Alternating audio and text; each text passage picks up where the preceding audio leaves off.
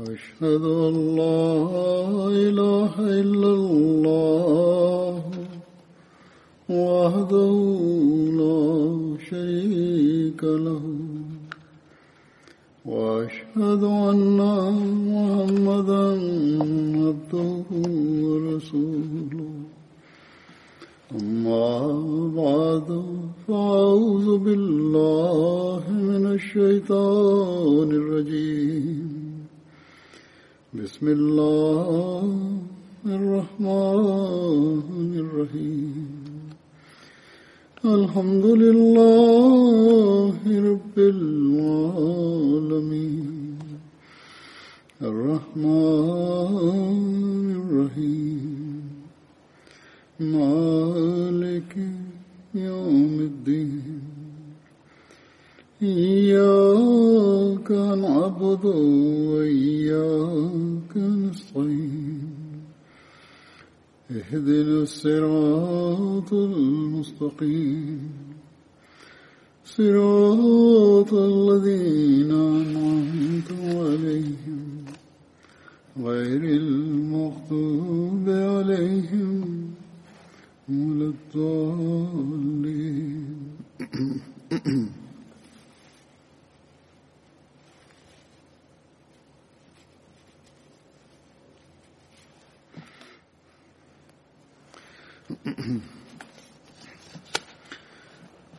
കഴിഞ്ഞ ദിവസം എനിക്ക് വീഴ്ച കാരണം സംഭവിച്ച പരിക്കിൽ വളരെയധികം ഖേദം പ്രകടിപ്പിക്കുകയും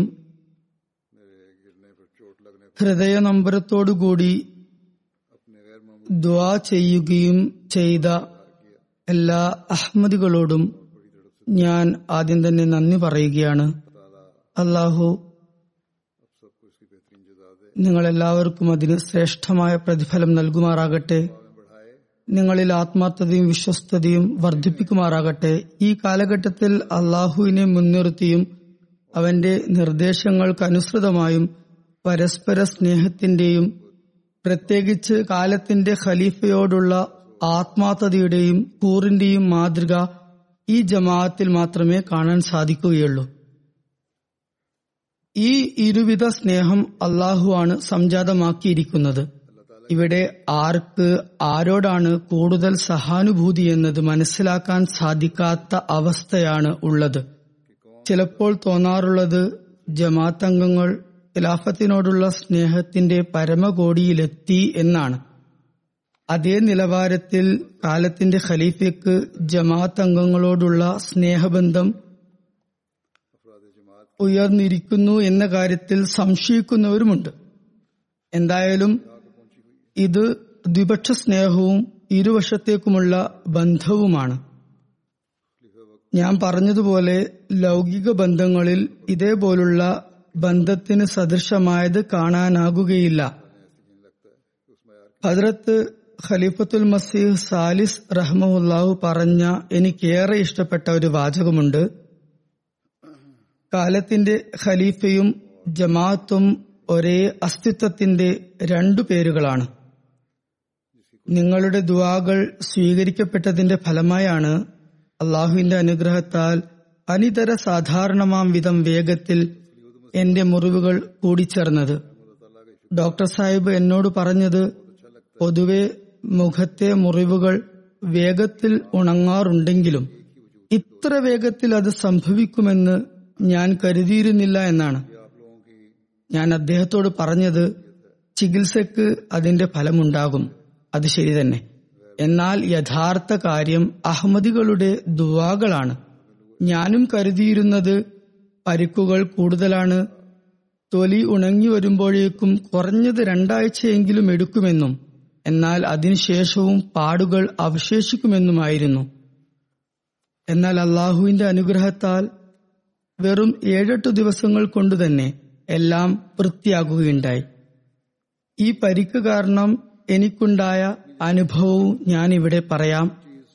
എനിക്ക് മർഹമെ ഈസ ഉപയോഗിക്കാനായി കുറച്ചു കാലം മുമ്പ് മീർ മഹ്മൂദ് അഹമ്മദ് നാസിർ സാഹിബ് സുറിയാനി ചേരുവ പ്രകാരം അതുണ്ടാക്കി അയച്ചു തന്നിരുന്നു.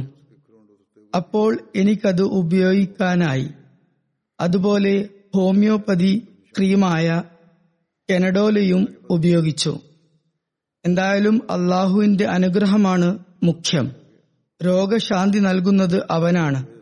മറ്റുള്ളവർക്ക് കൂടി ഉപകരിക്കപ്പെട്ടേക്കാം എന്ന നിലക്കാണ് മരുന്നുകളെക്കുറിച്ച് ഞാൻ ഇവിടെ സൂചിപ്പിച്ചത്. ചിലപ്പോൾ ആവശ്യം വന്നേക്കാം.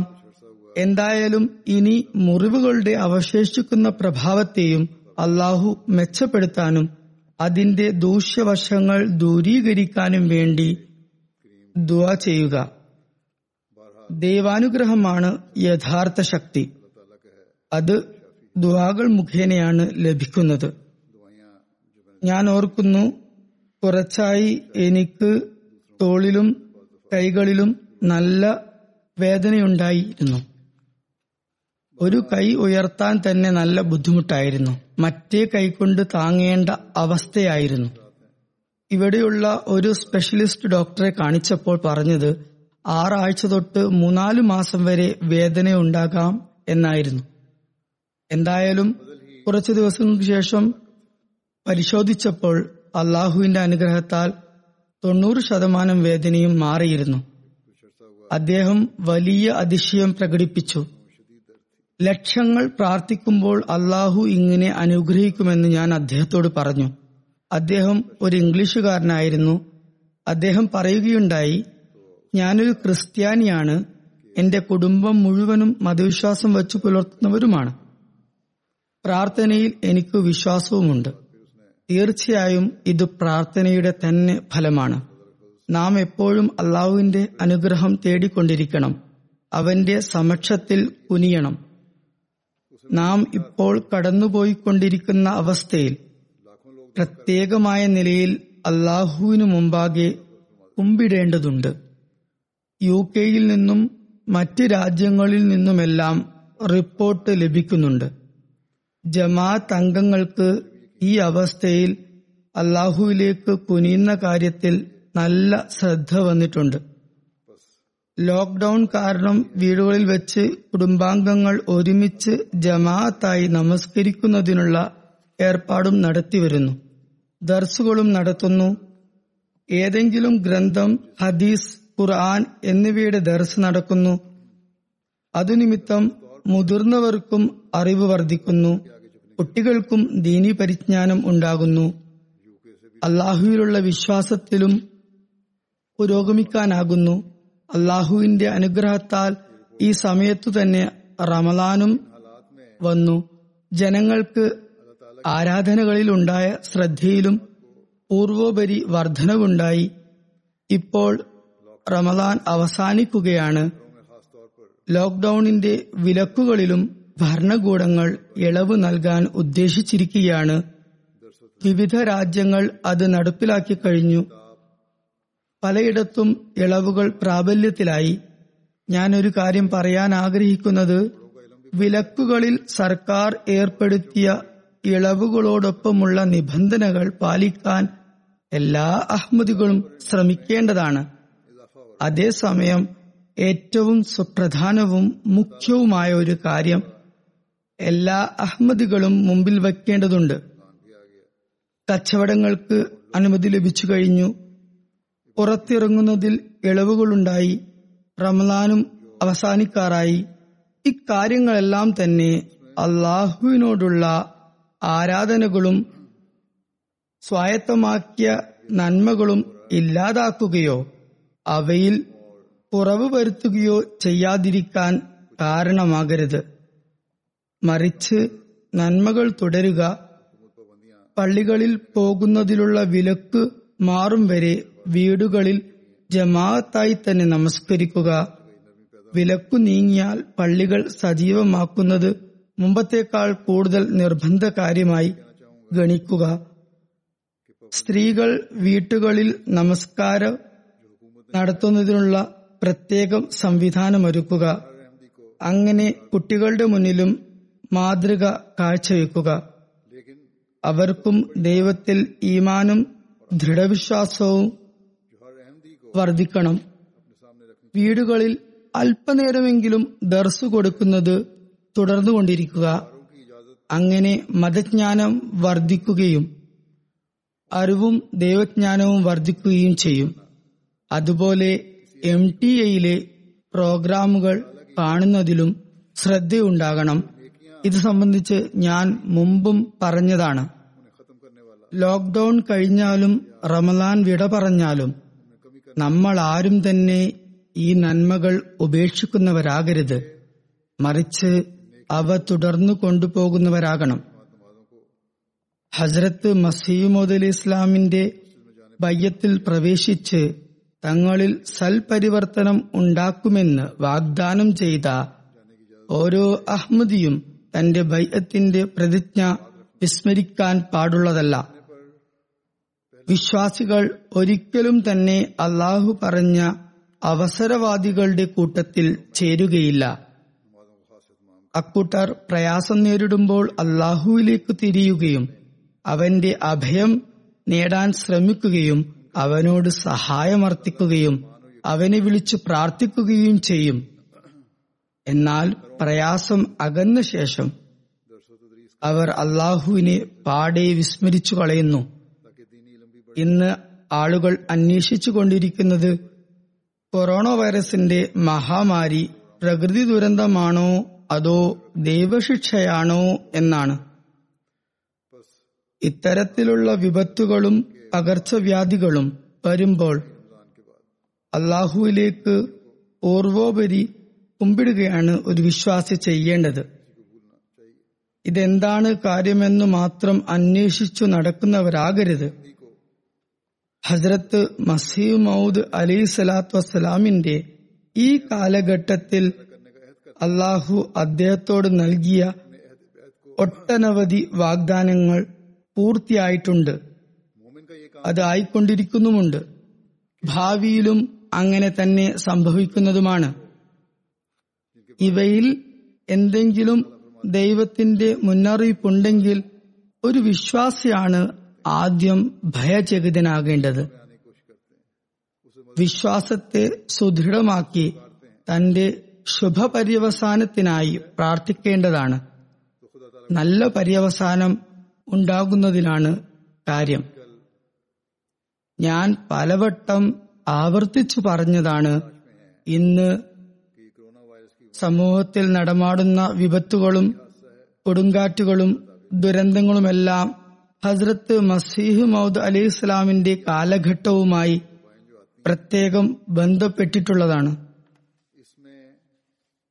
ആയതിനാൽ വിശ്വാസ ദൃഢതയ്ക്കും ശുഭാന്ത്യത്തിനുമായി നമ്മൾ ഒരുപാട് ദുആ ചെയ്യേണ്ടതുണ്ട്.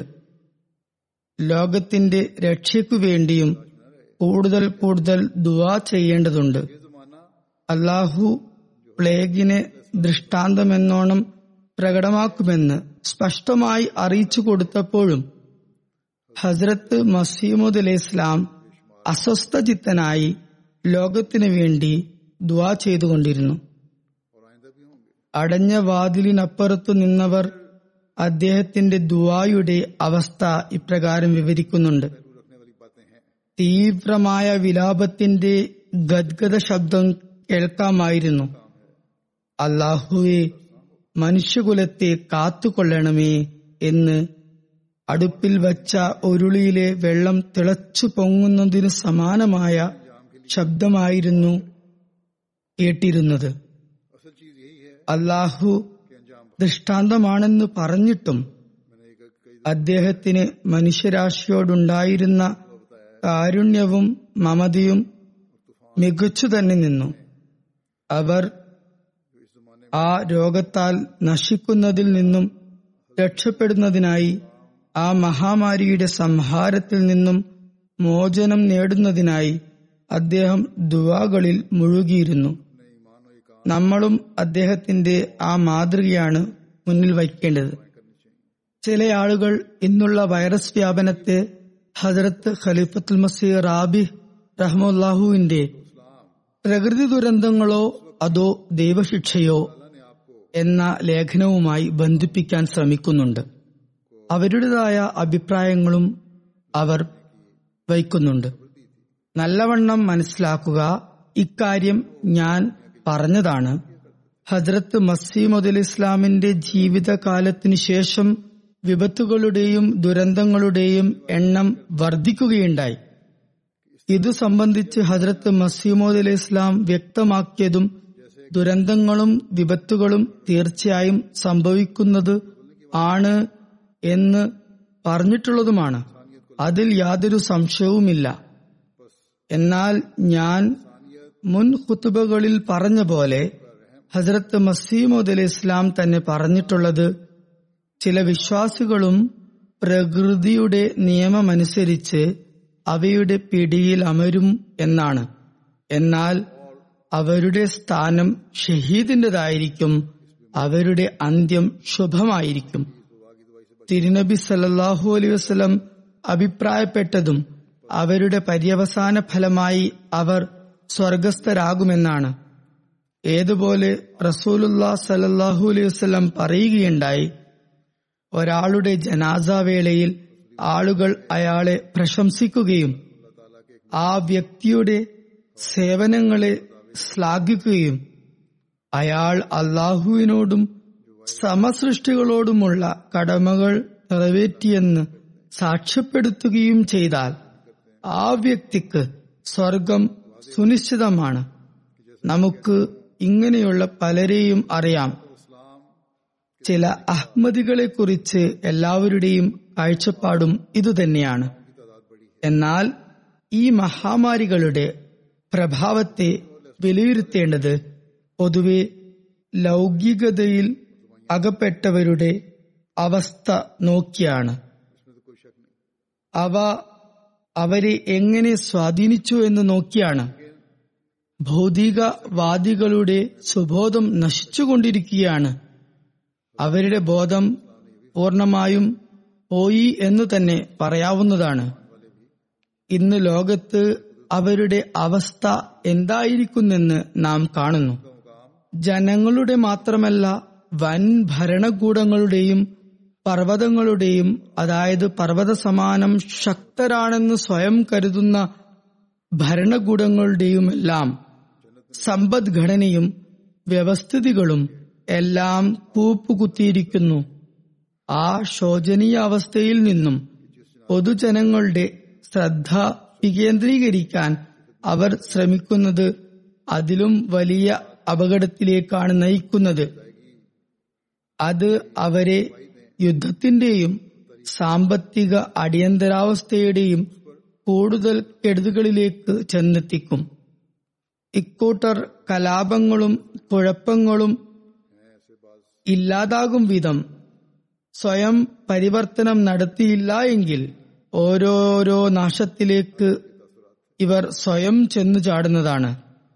ഹസ്രത്ത് മസീഹ് മൗഊദ് അലൈഹി ഇസ്ലാം പറഞ്ഞതും ഇതാണ്. മുസ്ലിമാകുന്നതും മതപരമായി തെറ്റിലാകുന്നതും അതിന്റെ പേരിലുള്ള കണക്കെടുപ്പുമെല്ലാം ഖിയാമത്ത് നാളിലാണ് ഉണ്ടാകുക. അത് അല്ലാഹു അപ്പോൾ നോക്കിക്കോളും. എന്നാൽ കുഴപ്പങ്ങളും സംഘർഷങ്ങളും ഉണ്ടാകുക, അവകാശധ്വംസനം നടത്തുക, ദൈവദാസരെ പരിഹസിക്കുക എന്നിവയൊക്കെ അസ്വസ്ഥജനകമായ ദുരന്തങ്ങൾക്ക് നിമിത്തമായിത്തീരും. എന്തായാലും നാം ചെയ്യേണ്ടത് ദുആ ഒന്ന് മാത്രമാണ്. ലോകത്തിന് പറഞ്ഞു മനസ്സിലാക്കി കൊടുക്കുകയും സ്വന്തം അവസ്ഥയെ ശുദ്ധമാക്കി വെക്കുകയും ചെയ്യേണ്ടതാണ്. ഹസ്രത്ത് ഖലീഫത്തുൽ മസീഹ് റാബി റഹ്മുല്ലാഹുവിന്റെ ലേഖനത്തെക്കുറിച്ച് പറഞ്ഞിരുന്നു. അത് സുദീർഘമാണ്. എന്നാൽ എല്ലാ അഹ്മദികളും ഈ ലേഖനം വായിച്ച് ശ്രദ്ധിക്കേണ്ടത് മുൻ സമുദായങ്ങൾക്ക് എന്താണ് സംഭവിച്ചത്, ഇപ്പോഴെന്താണ് സംഭവിക്കുന്നത്, എന്ത് ദുരന്തമാണിത്, എന്ത് ആണ് ഇത് നടക്കുന്നത് എന്ന കാര്യങ്ങളല്ല. ഇക്കാര്യങ്ങൾ നമ്മിൽ ഭീതി ഉളവാക്കുന്നത് തന്നെ ആയിരിക്കേണ്ടതാണ്. നമ്മുടെ അവസ്ഥയിലേക്ക് ശ്രദ്ധ തിരിക്കുന്നവയുമായിരിക്കണം. എന്നാൽ ശരിക്കുമുള്ള കാര്യമെന്നാൽ ചിന്താർഹമായ വാചകമെന്നത് അദ്ദേഹം എഴുതിയിരിക്കുന്നത് അഹമ്മദിയ ജമാഅത്തിന് ഇതിൽ ഒരേ സമയം മുന്നറിയിപ്പും സുവാർത്തയുമുണ്ട് എന്നാണ്. അഹമ്മദിയത്ത് എന്ന പേര് മാത്രം രക്ഷപ്പെടാൻ മതിയായതല്ല. തഖ്വയുടെ നിബന്ധനയും അതോടൊപ്പമുണ്ട്. സുവാർത്ത എന്നത് ജമാഅത്തംഗങ്ങളിലുണ്ടായ കർമ്മ ദൗർബല്യങ്ങളെ തിരുത്താനായി ഓരോ അഹമ്മദിയും തീവ്രയത്നം നടത്തും എന്നതാണ്. കൂടാതെ മറ്റൊരു കാര്യം, ബയ്യത്ത് നാമമാത്രമായി സ്വീകരിച്ചവർ, അതൊരു ലേബലാക്കി വച്ചവർ മസീഹ് മൗദിന്റെ പരിശുദ്ധമായ അധ്യാപനങ്ങളിലേക്ക് തിരിഞ്ഞാൽ മാത്രമേ രക്ഷപ്പെടുകയുള്ളൂ. ദൈവത്തിലേക്ക് തിരിയുന്നതിലാണ് അവർക്ക് സുവാർത്തയുള്ളത്, അല്ലാതെ യാതൊരു സുവാർത്തയും അതിലില്ല.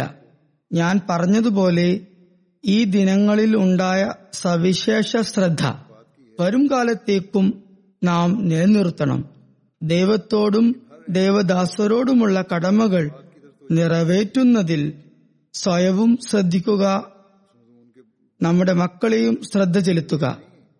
എന്തെന്നാൽ ലോകത്ത് നാശം സംഭവിച്ച ശേഷം ദൈവത്തിലേക്ക് ജനങ്ങൾ തിരിയുമ്പോൾ, ശ്രദ്ധയൂന്നുമ്പോൾ, കടമകൾ നിറവേറ്റുന്നതിലേക്ക് ശ്രദ്ധിക്കുമ്പോൾ അവർ ജമാഅത്തിലേക്കായിരിക്കും പിന്നീട് നോക്കുന്നത്.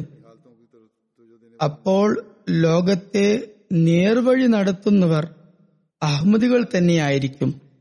എന്നാൽ അതിനു മുമ്പായി നാം വേദനാനിർഭരരായി ദുആ ചെയ്യണം. ഒരിക്കലും ലോകത്തിന് ദുർഗതി സംഭവിക്കരുത് എന്ന്. പ്രകാശത്തിലേക്കും സമാധാനത്തിലേക്കുമുള്ള വഴി അടഞ്ഞു പോകും വിധം ലോകം അതിരു കടക്കരുത് എന്ന്. അതിനു മുമ്പ് തന്നെ ലോകശ്രദ്ധ ഈ ഭാഗത്തേക്ക് തിരിയണം എന്ന്. ദ്വായോടൊപ്പം തന്നെ നമുക്ക് മാതൃകയും കാഴ്ചവെക്കേണ്ടതുണ്ട്. ലോകത്തോട് നമുക്ക് പറയാനാകണം, പരസ്പരമുള്ള കടമകൾ നിർവഹിച്ചാൽ മാത്രമേ നിങ്ങൾക്ക് ദൈവകാരുണ്യം ലഭിക്കുകയുള്ളൂ എന്ന്. ഏകനായ ദൈവത്തിന്റെ കാരുണ്യം നേടാതെ കണ്ട് ലോകത്ത് ശാന്തി സ്ഥാപിക്കാനുള്ള നന്മയുടെ ശ്രമങ്ങൾ വിജയിക്കുകയോ മരണാനന്തരം നമുക്ക് ശുഭപര്യവസാനം ലഭിക്കുകയോ ചെയ്യില്ലെന്ന്. അള്ളാഹുവിന്റെ അനുഗ്രഹത്താൽ ഇന്നാളുകളിൽ ജമാഅത്ത് അംഗങ്ങൾ ആരാധനാകൃത്യങ്ങൾ ബദ്ധശ്രദ്ധയോടെ നിർവഹിക്കുന്നതോടൊപ്പം സൃഷ്ടി സേവനങ്ങളിലും നിരതരാണ്. യുവാക്കളും ആരോഗ്യവാന്മാരായ അൻസാറുകളും ലജ്നകളും എല്ലാ ഭാഗത്തു നിന്നും നല്ല റിപ്പോർട്ടുകളാണ് വരുന്നത്. ഈ സൃഷ്ടി സേവന പ്രവർത്തനങ്ങൾ ഭൗതികരായ വഴികേടിലായ ചിലർക്ക് വഴികാട്ടാനും നിമിത്തമാകുന്നുണ്ട്. കഴിഞ്ഞ ദിവസം കാനഡയിൽ നിന്നും ഇതു സംബന്ധമായി ഒരു റിപ്പോർട്ട് വരികയുണ്ടായി. രാത്രി രണ്ടു മണിക്ക് ഒരു സ്ത്രീ ഖുദ്ദാമുൽ അഹമ്മദിയായുടെ പ്രാദേശിക ഹെൽപ്പ് ലൈനിലേക്ക് വളരെ നിരാശയോടെ ഫോൺ വിളിച്ചു. എന്നിട്ട് പറഞ്ഞു, ഞാൻ വളരെയധികം പ്രയാസത്തിലാണ്, എന്റെ മകൻ രോഗിയാണ്, മരുന്ന് ലഭിക്കേണ്ട എല്ലാ വഴികളും അടഞ്ഞിരിക്കുന്നു, എല്ലായിടത്തു നിന്നും സഹായം നിഷേധിക്കപ്പെട്ടിരിക്കുന്നു, എല്ലാവരും രാവിലെയാകാതെ ഒന്നും നടക്കില്ലെന്ന് പറഞ്ഞു ഒഴിയുകയാണ് ചെയ്തത്, മകന്റെ അവസ്ഥ വഷളായിക്കൊണ്ടിരിക്കുന്നു, എല്ലാവരും പറയുന്നു ദൈവമുണ്ടെന്ന്, എന്നാൽ എനിക്ക് ദൈവത്തിൽ വിശ്വാസമില്ല. എന്നാൽ ഇന്ന് അക്കാര്യം ഞാൻ പരീക്ഷിച്ചു നോക്കുകയാണ്. ഞാൻ അങ്ങേയറ്റം വ്യഥയോടും പരിഭ്രമത്തോടും കൂടി പറഞ്ഞു, അല്ലയോ ദൈവമേ, നീയുണ്ടെങ്കിൽ എന്റെ മകന്റെ അവസ്ഥ പരിതാപകരമാണ്, അവനുള്ള മരുന്നിന് നീ സംവിധാനം ചെയ്തു തരുക. അപ്പോൾ എനിക്ക് ഖുദ്ദാമുൽ അഹമ്മദിയായുടെ ഹെൽപ്പ് ലൈനെ കുറിച്ച് ഓർമ്മ വന്നു. ഫോൺ ചെയ്തപ്പോൾ ഏതോ പുരുഷൻ ഫോൺ എടുത്തു. ഞാൻ എന്റെ അവസ്ഥ പറഞ്ഞപ്പോൾ ശ്രമിക്കാം എന്ന് മറുപടി ലഭിച്ചു. കുറച്ചു കഴിഞ്ഞ് അയാൾ തിരിച്ചു വിളിച്ചു പറഞ്ഞു, രാത്രി മണി രണ്ടായി, ഇപ്പോൾ മരുന്ന് സംഘടിപ്പിക്കാൻ പ്രയാസമാണ്, മകൻ ഇപ്പോഴെങ്ങനെയുണ്ട് എന്ന് ചോദിച്ചു. ഞാൻ എല്ലാ കാര്യങ്ങളും വിശദമായി തന്നെ പറഞ്ഞു, പരിഭവവും പ്രകടിപ്പിച്ചു. അപ്പോൾ അയാൾ പറഞ്ഞു, ഞാൻ തന്നെ ഒന്ന് പോയി നോക്കട്ടെ. ഇന്ന സ്ഥലത്ത് ഒരു ഫാർമസി ഉണ്ട്, അത് ചിലപ്പോഴൊക്കെ തുറക്കാറുമുണ്ട്. തുറന്നിട്ടുണ്ടെങ്കിൽ ഞാൻ എന്തായാലും മരുന്ന് കൊണ്ടുവരാം. അയാൾ രാത്രി എഴുന്നേറ്റ് അങ്ങോട്ട് പോയി. അവർ പറയുന്നു, ഞാൻ വിളിച്ചപ്പോൾ അയാൾ ഉറക്കത്തിലായിരുന്നു. എന്നിട്ടും എഴുന്നേറ്റ് അമ്പത് കിലോമീറ്റർ അയാൾ യാത്ര ചെയ്തു, എനിക്ക് മരുന്ന് കൊണ്ടു തന്നു. എനിക്ക് അങ്ങനെ ദൈവമുണ്ട് എന്ന് വിശ്വാസം വന്നു.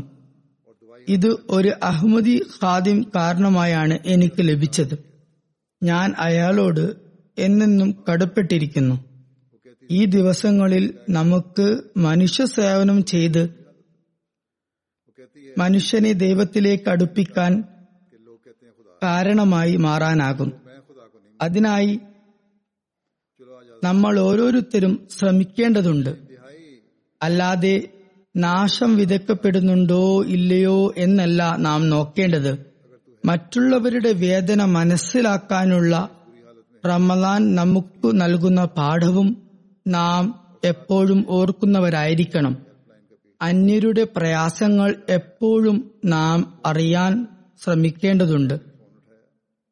മറ്റുള്ളവരുടെ കഷ്ടപ്പാടുകൾ എന്താണെന്ന് അനുഭവിച്ചറിയുന്നതും റമദാന്റെ തന്നെ ഒരു ഉദ്ദേശ ലക്ഷ്യമാണ്. ഈ പകർച്ചവ്യാധി കാരണം ഇന്ന് ലോകത്തുണ്ടായിരിക്കുന്ന സ്ഥിതിവിശേഷവും റമദാൻ സമ്മാനിക്കുന്ന അവസ്ഥാന്തരവും നമ്മെ എപ്പോഴും നമ്മുടെ ഉത്തരവാദിത്തങ്ങളെക്കുറിച്ച് ബോധവാന്മാരാക്കുന്നതായിരിക്കണം. റമദാൻ നാളെയോ മറ്റന്നാളോ കൊണ്ട് വിട പറയും, റമദാന് വിരാമം കുറിക്കും. എന്നാൽ അതിന്റെ നന്മകൾ നാം എപ്പോഴും നമ്മുടെ ഉള്ളിൽ സൂക്ഷിക്കേണ്ടതുണ്ട്. നാം സ്വായത്തമാക്കിയ സൽപരിവർത്തനങ്ങൾ നാം കാത്തുസൂക്ഷിക്കേണ്ടതുണ്ട്. ലോക്ക്ഡൌണിൽ ഇളവുകൾ ഉണ്ടാകും തോറും നമുക്ക് വ്യക്തിഗതമായുള്ളതും മനുഷ്യത്വത്തോടുമുള്ളതുമായ കടമകൾ വിസ്മരിക്കാൻ പാടുള്ളതല്ല. എപ്പോഴും ഓർക്കേണ്ട കാര്യം അല്ലാഹുവിനോടും അവന്റെ ദാസനോടുമുള്ള കടമകൾ സ്വയം നിറവേറ്റുന്നതോടൊപ്പം മറ്റുള്ളവരെയും അവയെക്കുറിച്ച് ഉണർത്തേണ്ടതുണ്ട്. നമ്മുടെ വിശുദ്ധ മാതൃകയിലൂടെ ലോകത്തെ ദൈവത്തോടും സമസൃഷ്ടികളോടുമുള്ള കടമകൾ നിറവേറ്റുന്നവരാക്കാൻ നാം ശ്രമിക്കേണ്ടതുണ്ട്. നാം ഇക്കാലത്തെ വാഗ്ദാനം അനുസരിച്ച് വന്ന മസീഹ് മൗദിനെ അംഗീകരിച്ചവരാണ്. അദ്ദേഹത്തിന്റെ ഒരു സദസ്സും അള്ളാഹുവിന്റെയും അവന്റെ റസൂലിന്റെയും അധ്യാപനങ്ങളുടെ വെളിച്ചത്തിൽ നമ്മുടെ സ്ഥാനത്തെയും നിലവാരത്തെയും കുറിച്ച് ബോധവൽക്കരിക്കാത്തതായി ഉണ്ടായിട്ടില്ല. നാം എപ്പോഴും അദ്ദേഹത്തിന്റെ ഉപദേശങ്ങളെ അയവിറക്കേണ്ടതുണ്ട്. അപ്പോൾ മാത്രമേ നമുക്ക് യഥാർത്ഥ ഈമാനും ദൃഢവിശ്വാസവും കരഗതമാകുകയുള്ളൂ. അന്യരുടെ ബലഹീനതകളിലേക്ക് നോക്കാതെ നാം ആത്മപരിശോധന നടത്തിക്കൊണ്ടിരിക്കണം. ഇതു സംബന്ധമായി ഹസ്രത്ത് മസീഹ് മൗഊദ് ഇസ്ലാമിന്റെ ചില ഉദ്ധരണികളും നിങ്ങൾക്ക് മുമ്പാകെ ഞാൻ വയ്ക്കുന്നതാണ്. അവ നാം നിരന്തരം വിചിന്തനം ചെയ്യേണ്ടതുണ്ട്. ഹസ്രത്ത് മസീഹ് മൗഊദ് അലി ഇസ്ലാം നമ്മെ ഏതൊരു സ്ഥാനത്തും നിലവാരത്തിലുമാണ് കാണാൻ ആഗ്രഹിച്ചിരുന്നതെന്നും വിവരിച്ചുകൊണ്ട് ഒരിടത്ത് ഹസ്രത്ത് മസീഹ് മൗഊദ് അലി ഇസ്ലാം പറയുന്നു, എല്ലാവരും തന്നെ തഹജ്ജുദിന് എഴുന്നേൽക്കാൻ ശ്രമിക്കേണ്ടതുണ്ട്. അഞ്ചു നേര നമസ്കാരങ്ങളിലും കുനൂത്തിന്റെ ദുആ ഉൾപ്പെടുത്താനും ശ്രമിക്കണം. ദൈവകോപം വരുത്തിവെക്കുന്ന എല്ലാ കാര്യങ്ങളിൽ നിന്നും തൗബ ചെയ്യണം. തൗബ കൊണ്ടുള്ള ഉദ്ദേശം ഇതാണ്, എല്ലാ ദുഷ്കൃത്യങ്ങളും ഉപേക്ഷിച്ച് ദൈവകോപത്തിന് നിമിത്തമാകുന്ന കാര്യങ്ങളെ വർജിച്ച് ഒരു സൽപരിവർത്തനം ഉണ്ടാക്കുക. അങ്ങനെ മുന്നോട്ടു പോകുകയും തഖ്വ സ്വായത്തമാക്കുകയും ചെയ്യുക. അതും ദൈവകാരുണ്യത്തിന് ഹേതുവാകും. പറഞ്ഞു, മനുഷ്യശീലങ്ങളെ പരിഷ്കരിക്കുക. കോപം പാടില്ല. തൽസ്ഥാനത്ത് വിനയവും എളിമയും കൊണ്ടുവരിക. സ്വഭാവശുദ്ധി വരുത്തി സ്വന്തം പ്രാപ്തി അനുസരിച്ച് സദഖകളും ശീലിക്കുക. യുത്ഇമൂന തആമ അലാ ഹുബ്ബിഹി മിസ്കീനം വയതീമം വസീറ, അതായത് ദൈവപ്രീതിക്കായി അഗതികൾക്കും അനാഥർക്കും തടവുകാർക്കും അവർ ഭക്ഷണം നൽകുന്നു. എന്നിട്ട് പറയും, അള്ളാഹുവിന്റെ പ്രീതിക്കു വേണ്ടി മാത്രമാണ് ഞങ്ങൾ ഇപ്രകാരം ചെയ്യുന്നത്. അതിഭയാനകമായ ഒരു നാളിനെ തൊട്ട് ഞങ്ങൾ ഭയപ്പെടുന്നു. ചുരുക്കത്തിൽ ദുആയോടും തൗബയോടും കൂടി വർത്തിക്കുക, സദഖകൾ നൽകിക്കൊണ്ടിരിക്കുക. അള്ളാഹു അനുഗ്രഹാതിരേഖപൂർവം നിങ്ങളോട് പെരുമാറട്ടെ. പിന്നീട് ജമാഅത്തിനെ ഉപദേശിച്ചുകൊണ്ട് അദ്ദേഹം പറഞ്ഞു, അള്ളാഹു സ്വാലിഹായ ദാസരെ മാത്രമേ ഗൗനിക്കുകയുള്ളൂ. പരസ്പരം സ്നേഹ സഹോദര്യങ്ങൾ വളർത്തിയെടുക്കുക. മൃഗീയതയും തർക്കവും പാടെ ഉപേക്ഷിക്കുക. സകലവിധ അവഹേളനങ്ങളിൽ നിന്നും പരിഹാസങ്ങളിൽ നിന്നും പൂർണമായും അകന്നു നിൽക്കുക. എന്തെന്നാൽ പരിഹാസം മനുഷ്യനെ സത്യതയിൽ നിന്നും ദൂരീകരിച്ച് എവിടെയോ കൊണ്ടെത്തിക്കും. പരസ്പരം ആദരപൂർവം പെരുമാറുക. ഓരോരുത്തരും സ്വന്തം സൗകര്യത്തിനു മേൽ സ്വസഹോദരന്റെ സൗകര്യത്തിനു വില കൽപ്പിക്കുക. അള്ളാഹുവുമായി യഥാർത്ഥ രഞ്ജിപ്പുണ്ടാക്കുക. അവന്റെ അനുസരണത്തിലേക്ക് മടങ്ങുക. ദൈവകോപം ഭൂമിയിൽ ഇറങ്ങിക്കൊണ്ടിരിക്കുന്നുണ്ട്. അതിൽ നിന്നും രക്ഷപ്പെടുക.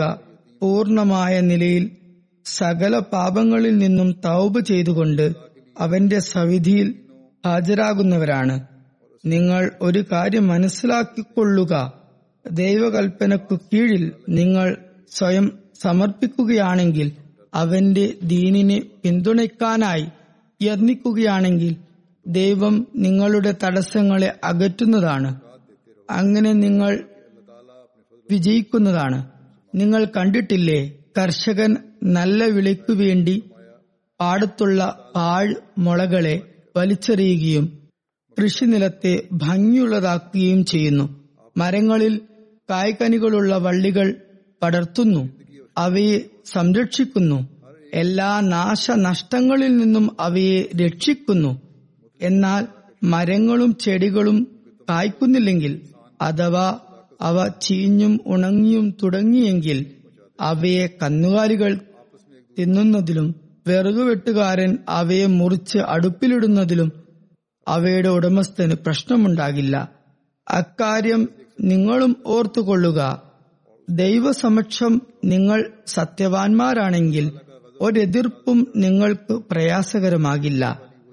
എന്നാൽ നിങ്ങൾ സ്വന്തം അവസ്ഥ മെച്ചപ്പെടുത്തുകയോ അള്ളാഹുവിനോട് സത്യസന്ധമായ ഒരു അനുസരണ പ്രതിജ്ഞ നടത്തുകയോ ചെയ്യുന്നില്ലെങ്കിൽ പിന്നെ അള്ളാഹു ആരെയും വകവയ്ക്കുന്നതല്ല. പറഞ്ഞു, നിങ്ങൾ ദൈവത്തിന്റെ ഇഷ്ടജനങ്ങളിൽ ഉൾപ്പെടുക. പരസ്പര കലഹങ്ങളും ദുരാവേശങ്ങളും ശത്രുതകളും ഇടയിൽ നിന്നും നീക്കം ചെയ്യുക. ചെറിയ കാര്യങ്ങളെ പിന്തള്ളി മഹത്തായ പ്രവൃത്തികളിൽ വ്യാപൃതരാകേണ്ട സമയമാണിത്. ജനങ്ങൾ നിങ്ങളെ എതിർക്കും. പറയുകയുണ്ടായി, ആരെയും വിലവെക്കേണ്ടതില്ല. ഇക്കാര്യം എന്റെ വസിയത്തായി കണക്കാക്കുക. ഒരിക്കലും പാരുഷ്യത്തോടും തീവ്രതയോടും കൂടി വർത്തിക്കരുത്. എതിർപ്പുകൾ ഉണ്ടാവും, എന്നാൽ നിങ്ങൾ ഒരിക്കലും തന്നെ കാർക്കശ്യത്തോടും കഠോരതയോടും കൂടി പെരുമാറരുത്. മറിച്ച് മൃദുലതയോടും പതുക്കെയും സൽഗുണത്തോടും കൂടി ഓരോരുത്തർക്കും കാര്യങ്ങൾ മനസ്സിലാക്കി കൊടുക്കുക. നമ്മുടെ കർമ്മപരമായ അവസ്ഥയുടെ സംസ്കരണത്തെയും സമസൃഷ്ടികളോടുള്ള കടമകളെയും കുറിച്ച് ഉണർത്തിക്കൊണ്ട് ഒരു സന്ദർഭത്തിൽ ഇപ്രകാരം പറയുന്നു.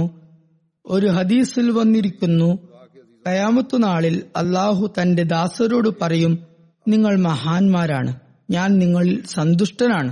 എന്തെന്നാൽ ഞാൻ വളരെ വിശന്നിരിക്കുമ്പോൾ നിങ്ങൾ എനിക്ക് ഭക്ഷണം തരികയുണ്ടായി. ഞാൻ നഗ്നനായിരുന്നു, അപ്പോൾ നിങ്ങൾ എനിക്ക് വസ്ത്രം നൽകി. ഞാൻ ദാഹിച്ചിരിക്കുകയായിരുന്നു, അപ്പോൾ നിങ്ങൾ എനിക്ക് വെള്ളം നൽകി. ഞാൻ രോഗിയായിരുന്നു, അപ്പോൾ നിങ്ങൾ എന്നെ പരിചരിച്ചു. അവർ പറയും, അല്ലാഹുവേ, നീ ഇക്കാര്യങ്ങളിൽ നിന്നും പരിശുദ്ധനാണല്ലോ. നീ അങ്ങനെയൊരു സ്ഥിതിയിലായിരുന്നതും ഞങ്ങൾ നിന്നോട് ഇവ്വിധം പെരുമാറിയതും എപ്പോഴായിരുന്നു? അവൻ പറയും, എന്റെ ഇന്ന ഇന്ന ദാസർ അപ്രകാരമായിരുന്നു. നിങ്ങൾ അവരെ സഹായിച്ചു. അതുവഴി നിങ്ങൾ എന്നോട് അപ്രകാരം ചെയ്തതിനു തുല്യമായി അത് ഗണിക്കപ്പെട്ടു. പിന്നീട് മറ്റൊരു ജനവിഭാഗത്തെ കൊണ്ടുവരപ്പെടും. അവരോട് അവൻ പറയും, നിങ്ങൾ എന്നോട് മോശമായി പെരുമാറി. ഞാൻ വിശന്നിരിക്കുമ്പോൾ നിങ്ങൾ എനിക്ക് ഭക്ഷണം തന്നില്ല. ദാഹിച്ചിരുന്നപ്പോൾ നിങ്ങൾ എന്നെ വെള്ളം കുടിപ്പിച്ചില്ല. നഗ്നനായിരുന്നപ്പോൾ നിങ്ങൾ എനിക്ക് വസ്ത്രവും നൽകിയില്ല. ഞാൻ രോഗിയായിരുന്നപ്പോൾ നിങ്ങൾ എന്നെ പരിചരിച്ചതുമില്ല. അപ്പോഴവർ പറയും, നീ ഇത്തരം കാര്യങ്ങളിൽ നിന്നും പരിശുദ്ധനാണല്ലോ. എപ്പോഴാണ് നിനക്ക് അങ്ങനെ ഒരു ഗതി വന്നതും ഞങ്ങൾ നിന്നോട് അപ്രകാരം പ്രവർത്തിച്ചതും? അപ്പോൾ അവൻ പറയും, എന്റെ ഇന്ന ഇന്ന ദാസർ ഇത്തരം അവസ്ഥയിലായിരുന്നപ്പോൾ നിങ്ങൾ അവരോട് സഹതാപം കാണിച്ചില്ല, നല്ലവണ്ണം പെരുമാറിയില്ല. അത് എന്നോട് ചെയ്തതുപോലെയാണ്. പറഞ്ഞു, മാനവരാശിയോട് ദയ കാണിക്കുക. മുസ്ലിമാണോ, ഹിന്ദുവാണോ, ക്രിസ്ത്യാനിയാണോ, വേറെ ആരെങ്കിലുമാണോ എന്ന് നോക്കരുത്. പറഞ്ഞു, മനുഷ്യകുലത്തോട് കാരുണ്യം കാണിക്കുന്നത് ഒരു മഹത്തായ ആരാധനയാണ്. ദൈവപ്രീതി കരസ്ഥമാക്കാനുള്ള ശക്തിമത്തായ മാർഗവുമാണത്. എന്നാൽ എനിക്കു കാണാൻ സാധിക്കുന്നത് ഈ വിഷയത്തിൽ ബലഹീനത പ്രകടിപ്പിക്കുന്നതായാണ്.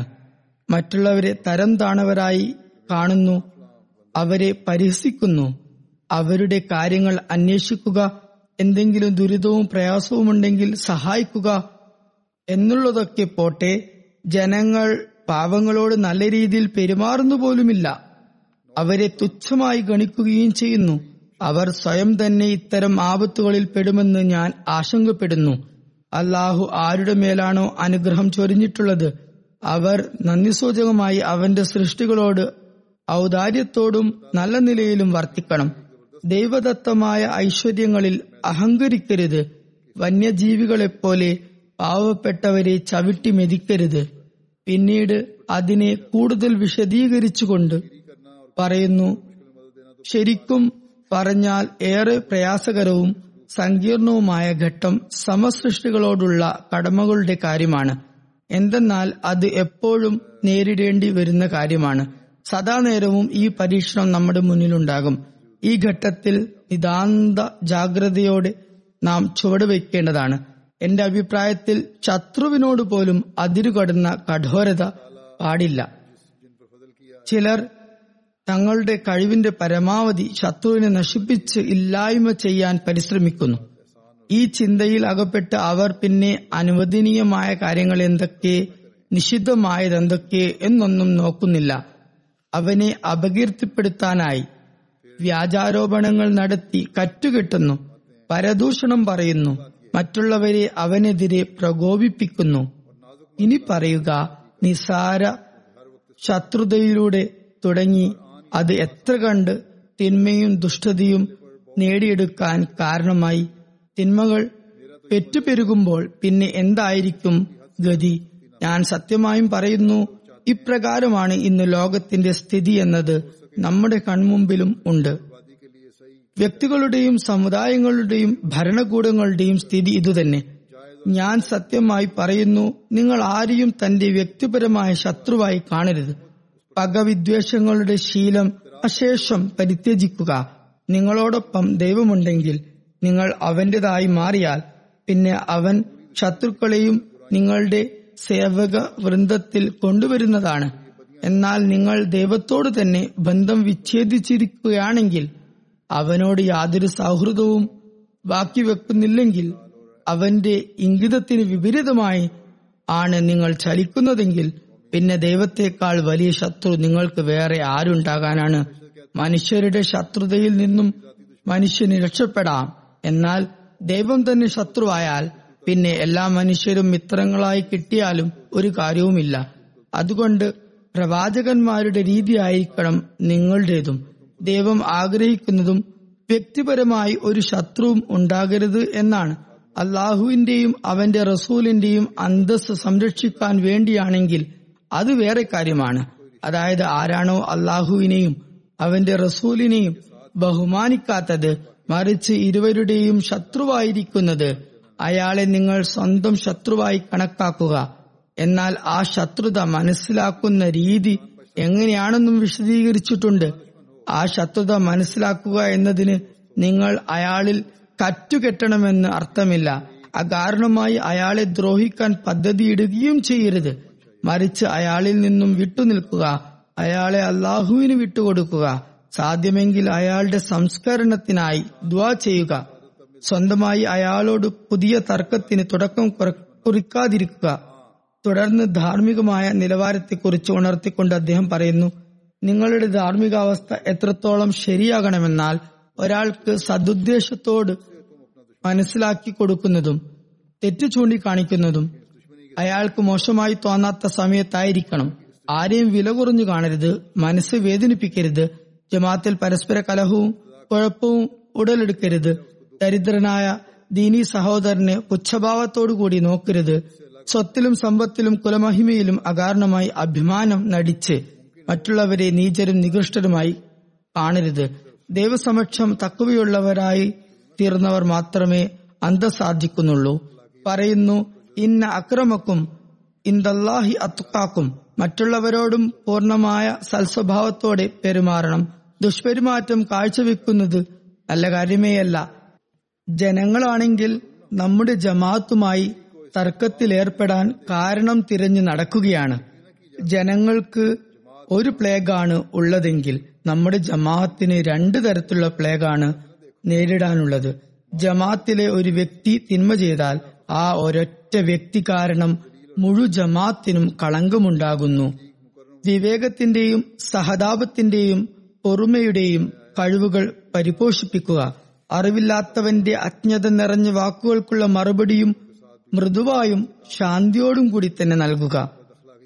വ്യർത്ഥ സംസാരത്തിനുള്ള മറുപടി തത്തുല്യമായത് നൽകാൻ പാടില്ല. പറയുന്നു, ഈ വിപത്തുകളുടെ നാളുകളിൽ ദേഹേച്ഛകളെ വധിച്ച് തഖ്വ സ്വായത്തമാക്കണം.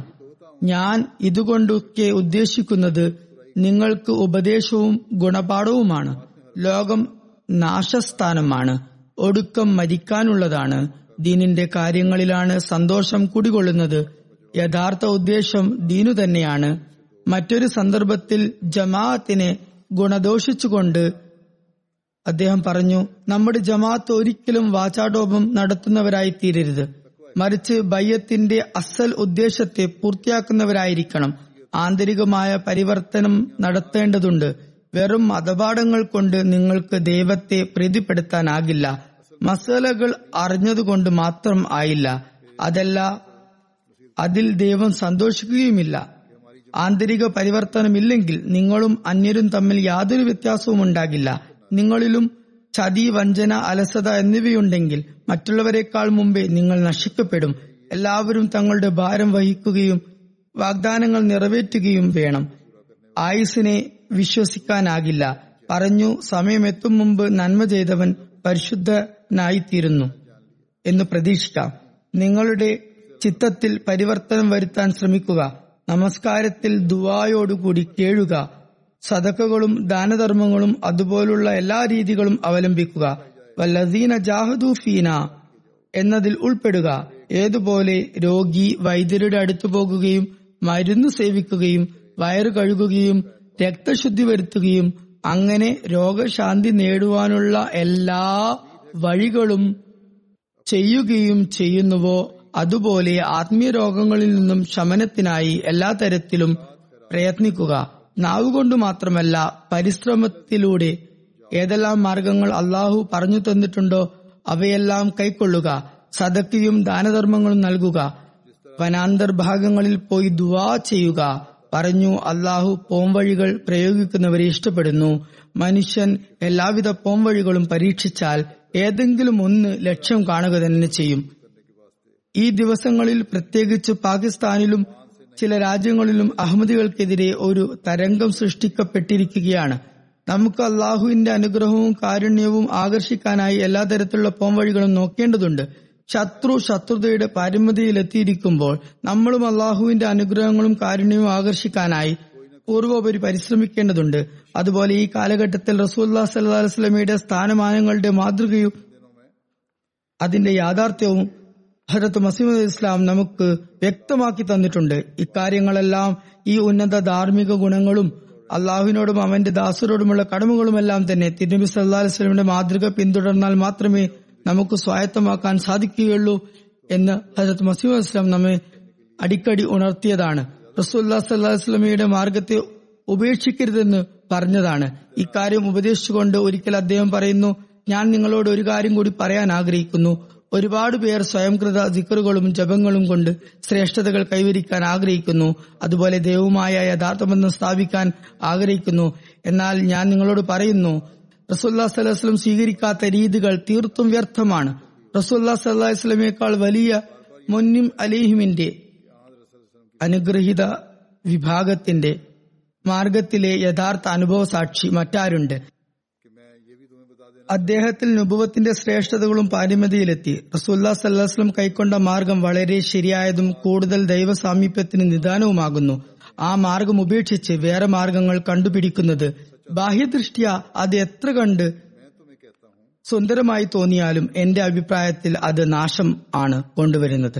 അള്ളാഹു എനിക്ക് അപ്രകാരം തന്നെയാണ് വെളിപ്പെടുത്തി തന്നതും. റസൂലുള്ളാഹി സ്വല്ലല്ലാഹി അലൈഹി വസല്ലമയിൽ നിന്നും അകലുന്നവരുടെ അവസ്ഥ നാം കാണുന്നു.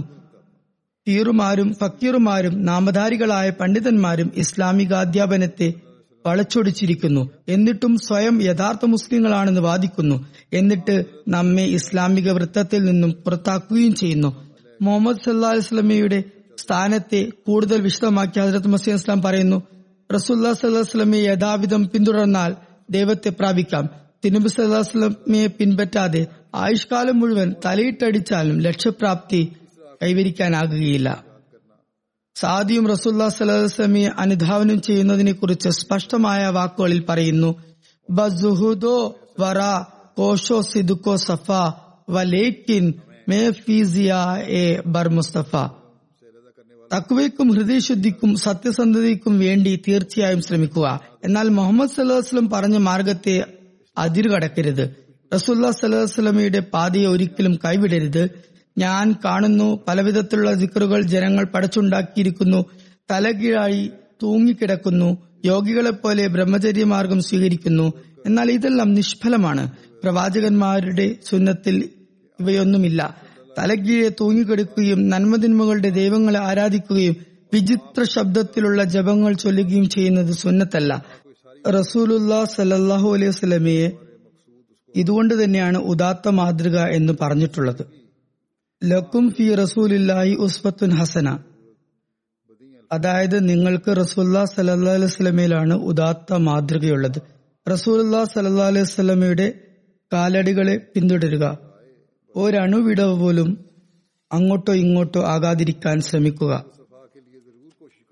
തുടർന്ന് പറയുന്നു, മുൻഹിം അലേഹിം വിഭാഗത്തിലുള്ള ശ്രേഷ്ഠതകൾ, അതുപോലെ സിറാത്തല്ലദീന അനംത അലേഹിം എന്നു പറഞ്ഞതിൽ അള്ളാഹു പറഞ്ഞ സവിശേഷതകളും സ്വായത്തമാക്കേണ്ടതായിരിക്കണം എല്ലാവരുടെയും ഉദ്ദേശം. നമ്മുടെ ജമാഅത്തിനും ഇക്കാര്യത്തിലേക്ക് പ്രത്യേകം ശ്രദ്ധ ചെലുത്തേണ്ടതുണ്ട്. കാരണം അള്ളാഹു ഈ അള്ളാഹു ഈ പ്രസ്ഥാനത്തെ സ്ഥാപിച്ചുകൊണ്ട് ഉദ്ദേശിക്കുന്നത് റസൂൽ കരീം സല്ലല്ലാഹു അലൈഹി വസല്ലം തയ്യാറാക്കിയ ഒരു വിഭാഗത്തെ സൃഷ്ടിക്കാനാണ്. അങ്ങനെ ഈ അവസാന കാലഘട്ടത്തിൽ ഈ വിഭാഗം തിരുനബി സല്ലല്ലാഹു അലൈഹി വസല്ലമയുടെയും പരിശുദ്ധ ഖുർആന്റെയും മഹാത്മ്യത്തിലും സത്യതയിലും സാക്ഷ്യം നിൽക്കുന്നവരാകണം. റസൂൽ കരീം സല്ലല്ലാഹു അലൈഹി വസല്ലമയുടെ യഥാർത്ഥ അനുയായികളായി മാറണം. ഇതിലാണ് നമ്മുടെ നിലനിൽപ്പുള്ളത്. റസൂലുള്ളാഹിയുടെ സത്യ സേവകന്റെ ബയ്യത്തിൽ വന്നുകൊണ്ട് റസൂൽ കരീം സല്ലല്ലാഹു അലൈഹി വസല്ലമയുടെ യഥാർത്ഥ അനുചരന്മാരിൽ ഉൾപ്പെടേണ്ടതുണ്ട്. നമ്മുടെ എല്ലാ കഴിവുകളും ഉപയോഗിച്ച് ആ സവിശേഷതകൾ സ്വായത്തമാക്കേണ്ടതുണ്ട്. റസൂൽ കരീം സല്ലല്ലാഹു അലൈഹി വസല്ലമയുടെ മാതൃകയും അദ്ദേഹത്തിന്റെ കൽപ്പനയും പിൻപറ്റിക്കൊണ്ട് മുന്നും അലേഹിം വിഭാഗത്തിൽ പെടേണ്ടതുണ്ട്. അള്ളാഹുവിന്റെ കോപം ആകർഷിക്കുന്നതും വഴികേടിലുമായ ഒരു വിഭാഗത്തിൽ നിന്നും അകന്നു നിൽക്കുന്നവരായിരിക്കണം. തങ്ങളുടെ നമസ്കാരത്തിൽ പ്രത്യേക അഭിരുചിയും താൽപര്യവും ജനിപ്പിക്കുന്നവരായിരിക്കണം. അള്ളാഹുവിന്റെയും അവന്റെ റസൂലിന്റെയും കൽപ്പനകളെ പിൻപറ്റിക്കൊണ്ട് തങ്ങളുടെ ജീവിതം കഴിച്ചുകൂട്ടുന്നവരാകണം തങ്ങളുടെ ജീവിതം കഴിച്ചുകൂട്ടുന്നവരാകണം. ദൈവമാർഗത്തിൽ ജയിൽവാസം അനുഭവിക്കുന്നവർക്കായും ദുആ ചെയ്യുക. ചിലരുടെ മേൽ അക്രമരൂപേണ ശക്തമായ കേസുകൾ ചാർജ് ചെയ്ത് ജയിലിലടച്ചിട്ടുണ്ട്. അവർക്ക് വേണ്ടിയും പ്രത്യേകം ദുആ ചെയ്യുക. കഴിഞ്ഞ ദിവസം റമദാൻ ബിബി എന്ന സ്ത്രീയെ പ്രവാചകത്വ നിന്ദ ആരോപിച്ച് ജയിലിലടക്കുകയുണ്ടായി. ഏകദേശം രണ്ടായിരത്തി രണ്ടിലാണ് ആ കുടുംബം ബയ്യത്ത് ചെയ്തത്. അവരുടെ ഭർത്താവ് എനിക്ക് എഴുതുന്നു, ഞങ്ങൾ ത്യാഗങ്ങൾ കാഴ്ചവെക്കുന്നതിൽ ഭയക്കുന്നില്ല, ജയിലിൽ പോയതിലും ഖേദിക്കുന്നില്ല. എനിക്കും എന്റെ ഭാര്യയ്ക്കുമുള്ള സങ്കടം ഏതൊരു നബിയുടെ അന്തസ്സിന് വേണ്ടിയാണോ ഞങ്ങൾ മരിക്കാൻ പോലും തയ്യാറായിരിക്കുന്നത്, അതേ നബിയെ നിന്ദിച്ച പേരിലാണ് ഞങ്ങൾക്ക് മേൽ ആരോപണം ഉന്നയിച്ചിരിക്കുന്നത് എന്നതിലാണ് ആ വേദനയാണ് ഞങ്ങൾക്കുള്ളത്. അവരെയും മരണശിക്ഷ വിധിക്കപ്പെട്ട ജയിൽ തടവുകാരെയും എപ്പോഴും ദുആയിൽ ഓർക്കുക.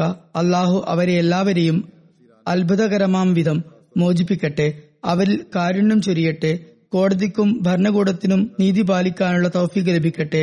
അള്ളാഹുവിന്റെയും അവന്റെ റസൂലിന്റെയും പേര് അവർ ഉച്ചരിക്കുന്നുണ്ട്, അതുപോലെ അള്ളാഹുവിനെയും അവന്റെ റസൂലിനെയും അവർ യഥാർത്ഥത്തിൽ ഭയക്കുകയും സ്നേഹിക്കുകയും ചെയ്യുന്നവരായി തീരട്ടെ.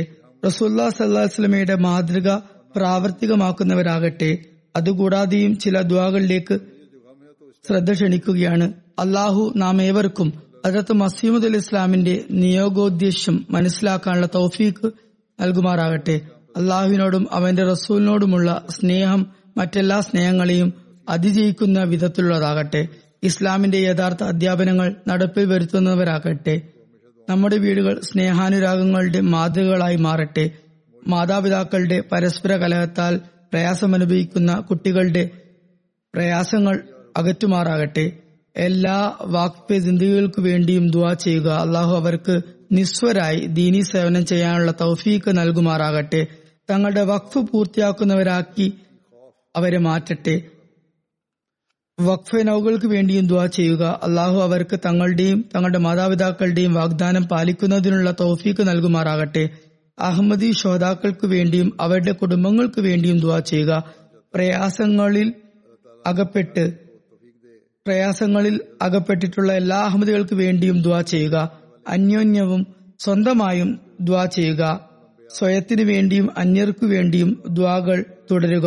അള്ളാഹുവിന്റെ അനുഗ്രഹങ്ങൾ അത് സ്വാംശീകരിക്കാൻ കാരണമാകുന്നു. പെൺകുട്ടികൾക്ക് നല്ല ബന്ധത്തിനായി ദുആ ചെയ്യുക. പ്രത്യേകിച്ച് അകാരണമായി ബന്ധം കിട്ടാൻ താമസിക്കുന്ന പെൺകുട്ടികൾക്ക് വേണ്ടി. ഈ അവസ്ഥകളിലും ഇതിനുശേഷവും ലോകത്തിന്റെ സാമ്പത്തികാവസ്ഥയിലും എല്ലാ അഹമ്മദികളും സുരക്ഷിതരായി തീരാൻ ദുആ ചെയ്യുക. ഈ പരിതസ്ഥിതികൾ കാരണം ജമാഅത്തിന്റെ പ്രവർത്തനങ്ങളിലും പദ്ധതികളിലും തടസ്സങ്ങൾ ഉണ്ടാകാതിരിക്കട്ടെ.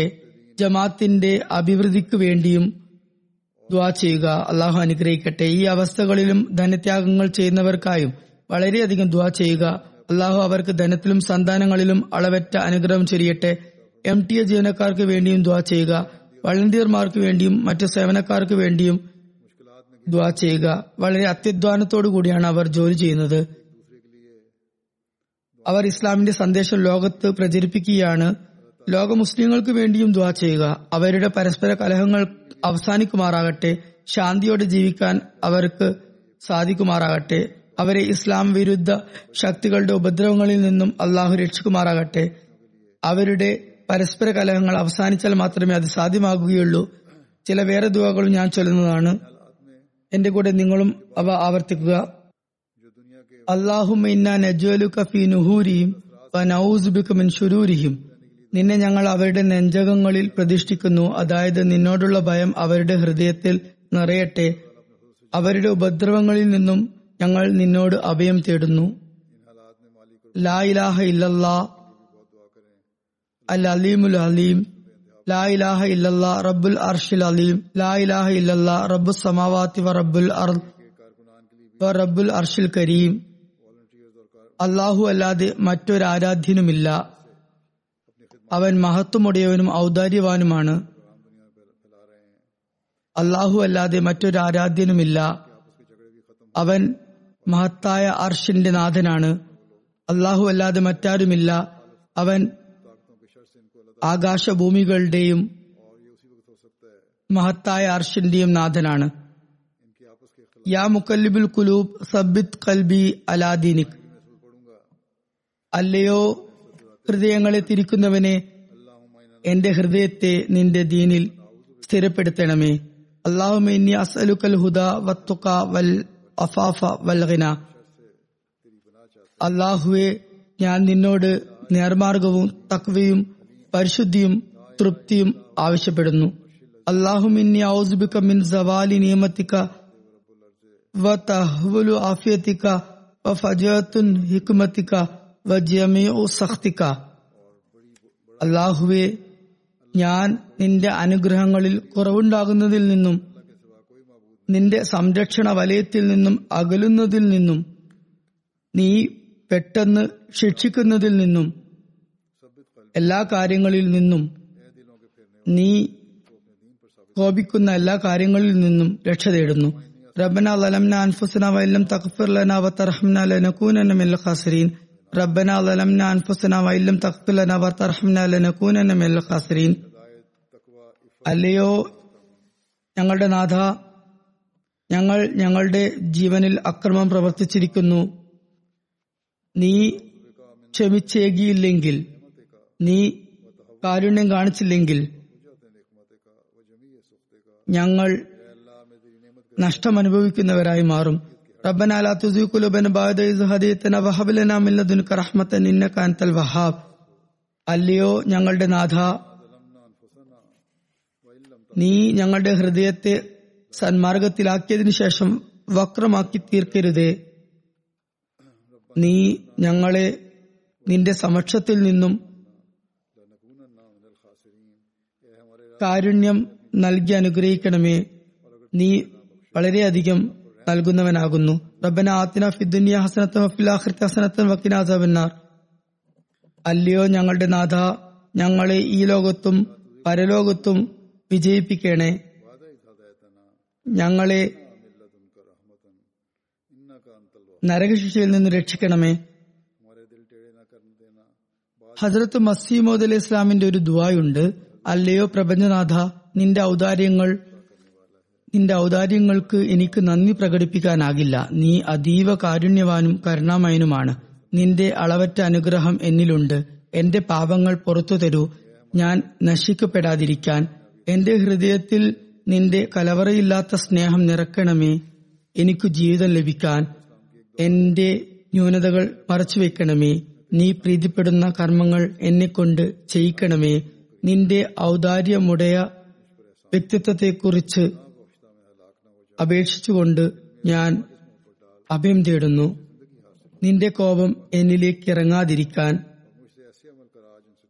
കരുണ കാട്ടൂ കരുണ കാട്ടൂ പരലോക വിപത്തുകളിൽ നിന്നും എന്നെ രക്ഷിക്കൂ, എന്തെന്നാൽ എല്ലാ അനുഗ്രഹങ്ങളും കാരുണ്യങ്ങളും നിന്റെ പക്കലാണുള്ളത്. ആമീൻ. അല്ലാഹുമ്മ സല്ലി അലാ മുഹമ്മദിൻ വഅല ആലി മുഹമ്മദിൻ കമാ സല്ലൈത അലാ ഇബ്രാഹിം വഅല ആലി ഇബ്രാഹിം ഇന്നക ഹമീദും മജീദ്. അല്ലാഹുമ്മ ബാരിക് അലാ മുഹമ്മദിൻ വഅല ആലി മുഹമ്മദിൻ കമാ ബാരക്ത അലാ ഇബ്രാഹിം വഅല ആലി ഇബ്രാഹിം ഇന്നക ഹമീദും മജീദ്. ഇത് റമദാനിന്റെ അവസാന ജുമയാണ്. റമദാനിൽ നമ്മിൽ നിന്നുമുണ്ടായ നല്ല കർമ്മങ്ങളും സൽപരിവർത്തനങ്ങളും തുടർന്നു പോകാൻ നമുക്ക് അള്ളാഹു തൗഫീക്ക് നൽകുമാറാകട്ടെ. നമ്മുടെ ഈ ദുആയും അള്ളാഹു സ്വീകരിക്കുമാറാകട്ടെ. ഇതിനെക്കുറിച്ചും ഞാൻ അറിയിക്കുകയാണ്. ഒരുപാട് പേർ എനിക്ക് എഴുതി. വെബ്സൈറ്റ് പ്രകാരം ഇരുപത്തിനാലിന് ഈദ് ആഘോഷിക്കുകയാണ്.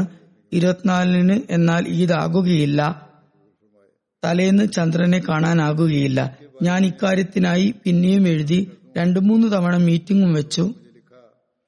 ഇവിടെയുള്ള നമ്മുടെ വിദഗ്ധരുടെ സംഘത്തെയും അതുപോലെ മറ്റു കുറച്ചുപേരെയും ഉൾപ്പെടുത്തി അമീർ സാഹിബിനോടും ഞാൻ നേരിട്ട് ഇക്കാര്യം നോക്കാൻ ആവശ്യപ്പെട്ടു.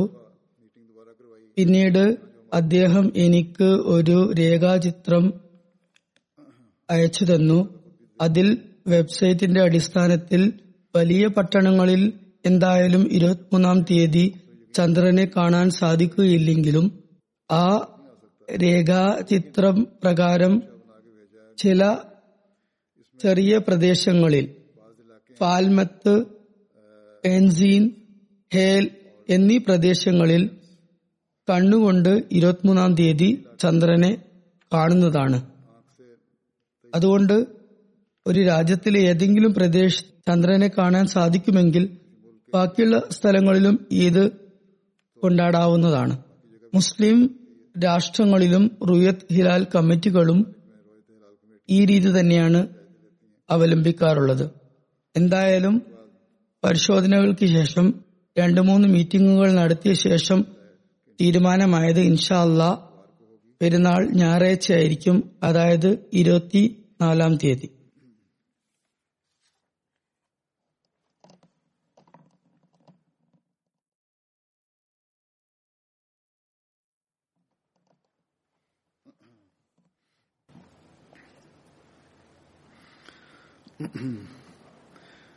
അൽഹംദുലില്ലാഹ് അൽഹംദുലില്ലാഹി നഹ്മദുഹു വ നസ്തഈനുഹു വ നസ്തഗ്ഫിറുഹു വ നൂമിനു ബിഹി വ നതവക്കലു അലൈഹി വ നഊസു ബില്ലാഹി മിൻ ശുറൂരി അൻഫുസിനാ വ മിൻ സയ്യിആതി അഅ്മാലിനാ من يهد الله فلا مضل له ومن يضلل فلا هادي له ونشهد أن لا إله إلا الله ونشهد أن محمدا عبده ورسوله عباد الله رحمكم الله إن الله يأمر بالعدل والإحسان وإيتاء ذي القربى وينهى عن الفحشاء والمنكر والبغي يعظكم لعلكم تذكرون اذكروا الله يذكركم وادعوه يستجب لكم ولذكر الله أكبر.